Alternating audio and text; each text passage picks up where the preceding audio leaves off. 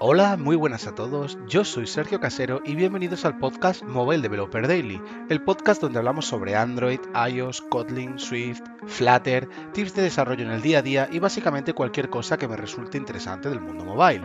Hoy es lunes 10 de octubre de 2022 y vamos a hablar de aplicaciones que yo uso en el día a día en mi Mac.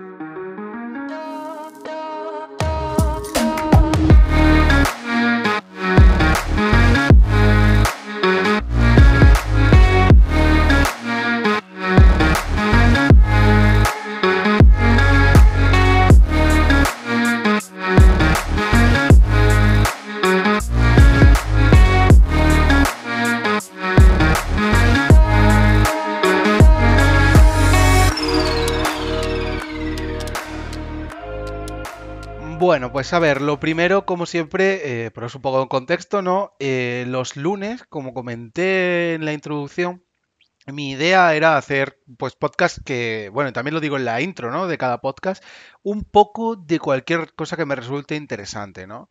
Y tenía pensado los lunes dedicarlos, pues, o a curiosidades, o a noticias, o no algo que esté 100% relacionado con el desarrollo, aunque sí que esté algo relacionado, como va a ser el caso del podcast de hoy, sino bueno, pues eso, un poco, algo un poco más liviano, que no sea tan técnico, porque de hecho los dos primeros podcasts, eh, sin contar con la introducción, claro, quizás eh, sí que me quedaron un poquito densos, ¿vale? O sea, intentaré eh, poco a poco ir afinando, ir también, bueno, también tampoco sé el público que tengo o que voy a tener, evidentemente, si va a ser mucho más senior, más junior, si va a ser diferente, si va a ser, yo qué sé, gente a la que ni siquiera sabe programar.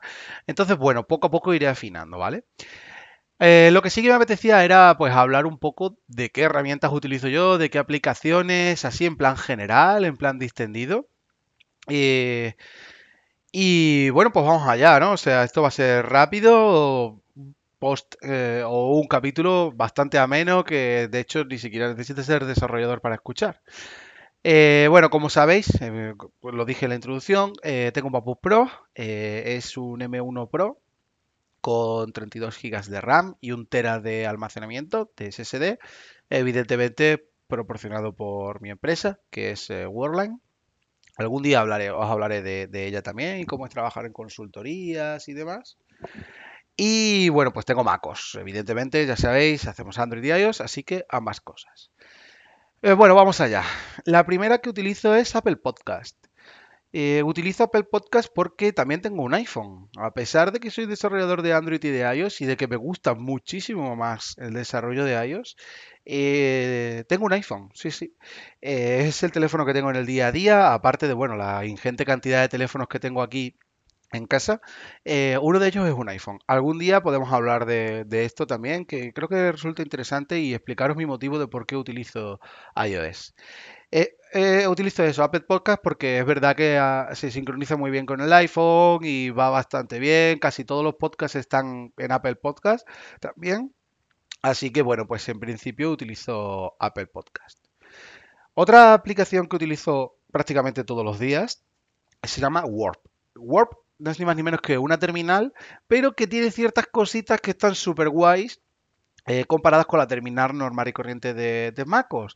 Así aunque sinceramente ni siquiera le vayas a sacar provecho, tiene como autocompletado y demás, el histórico está muy guay, puedes, no sé, tiene también eh, recomendaciones de, eh, con IA y todas estas cosas, también tiene que, por ejemplo, cuando estás navegando entre directorios, te saca una, especie de pop-up eh, que está guay con todos los directorios hijos y puedes ir seleccionando, no sé, está guay, no sé, es una terminal que me gusta mucho, tiene un montón de features, pestañas y todo, bueno, tiene un montón de cosas. Básicamente es una ZSH, pero súper customizada. Yo la recomiendo bastante. Además tiene soporte para Git, que mola un montón, te sale la rama en la que estás, te dice ciertas cosillas. También para SSH, si te conectas a otra máquina, pues también está guay, puedes verlo. Mola. Utilizo Firefox también como navegador. Eh, no utilizo ni Chrome ni ningún navegador basado en Chrome. Esto es una decisión personal, sobre todo por temas de privacidad aunque en realidad si fuese privacidad 100% lo que debería usar es LibreWolf. En el plano de las aplicaciones de mensajería, eh, eh, utilizo Telegram, que lo usamos bastante, la verdad, en el trabajo a veces si tienes que hacer algo o es muy rápido, lo usamos, aunque no es corporativo, así que para cosas de trabajo 100% estrictas, en plan, no puedo pasar archivos por ahí, evidentemente, pero bueno, si tengo que hacer alguna comunicación rápida y demás, eh, me va muy bien. Y luego después tenemos dos herramientas de comunicación, como son Mattermost y, Microsoft Teams, ¿vale? Tenemos toda la suite de Microsoft, así que utilizo Teams, por ahí nada novedoso. Gestor de correos, Outlook, porque no me queda otra eh, y ya está, básicamente. No es que me guste en exceso, mm, pero bueno, es, es lo que hay. Eh, luego después, con herramientas así un poco curiosillas, antes de pasar a los IDEs y demás, pues utilizo los shortcuts de MacOS.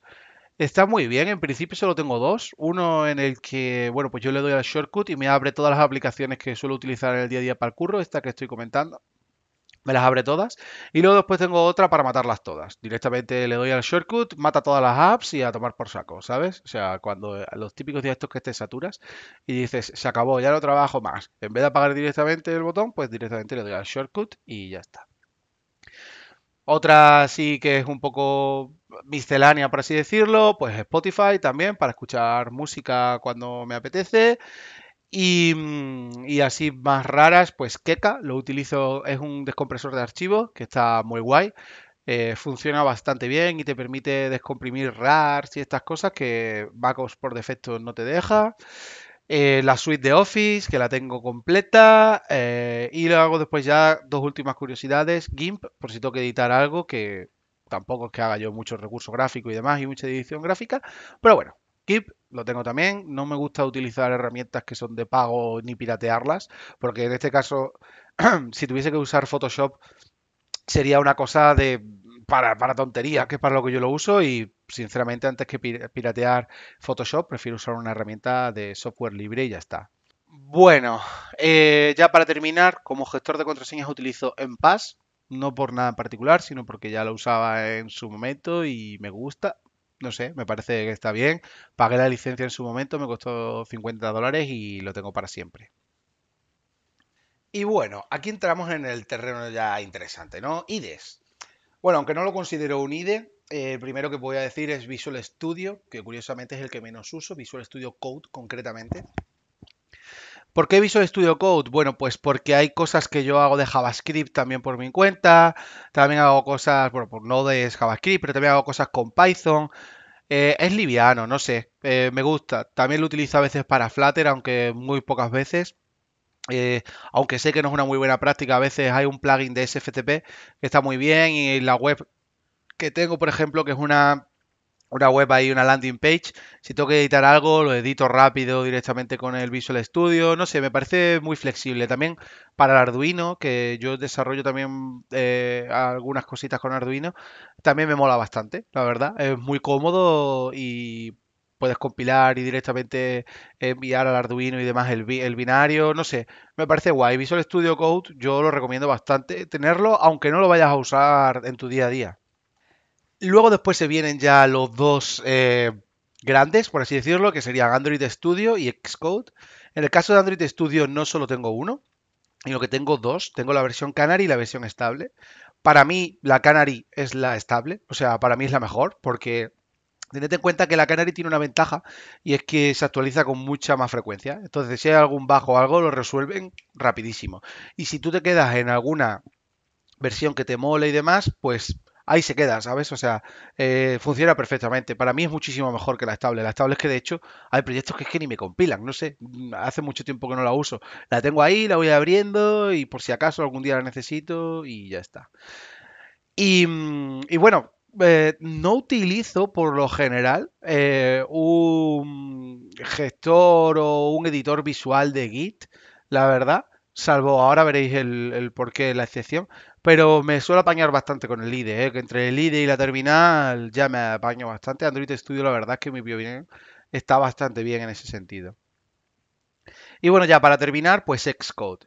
Lo dejo para el final porque realmente, aunque sea solo una aplicación, tengo como, creo que son siete versiones de Xcode ahora mismo instaladas. Eh, lo dejo para el final porque es el que más odio, la verdad. Eh, tengo que decir que casi que tengo odio hacia Xcode. No me gusta nada, la verdad. Hay cosas que funcionan en una versión, en otras no, rompen, quitan, no sé qué. Tengo como 200 gigas en diferentes versiones de Xcode o Xcode. No sé, es un IDE que no me gusta, pero claro, como es Apple, tienes que tragar y tienes que pasar por él y demás. Sinceramente es eso, no me convence. Y aunque tenga su propio eh, Git, por así decirlo, de, de Git, eh, sí que utilizo SourceTree si eh, tengo algo raro como algo que hacer para resolver conflictos o algo. eh, utilizo SourceTree en este caso. Es un poco peñazo, la verdad. Me gustaría que fuese todo, poder hacerlo todo con Android Studio, pero la realidad es que las UIs, las vistas, no las puedes hacer. Con AppCode tampoco, ¿eh? O sea, no, no. Ni Auto Layout, ni Swift UI, ni nada. Eso hay que hacerlo con Xcode y tienes que pasar por el aro y ya está. No sé.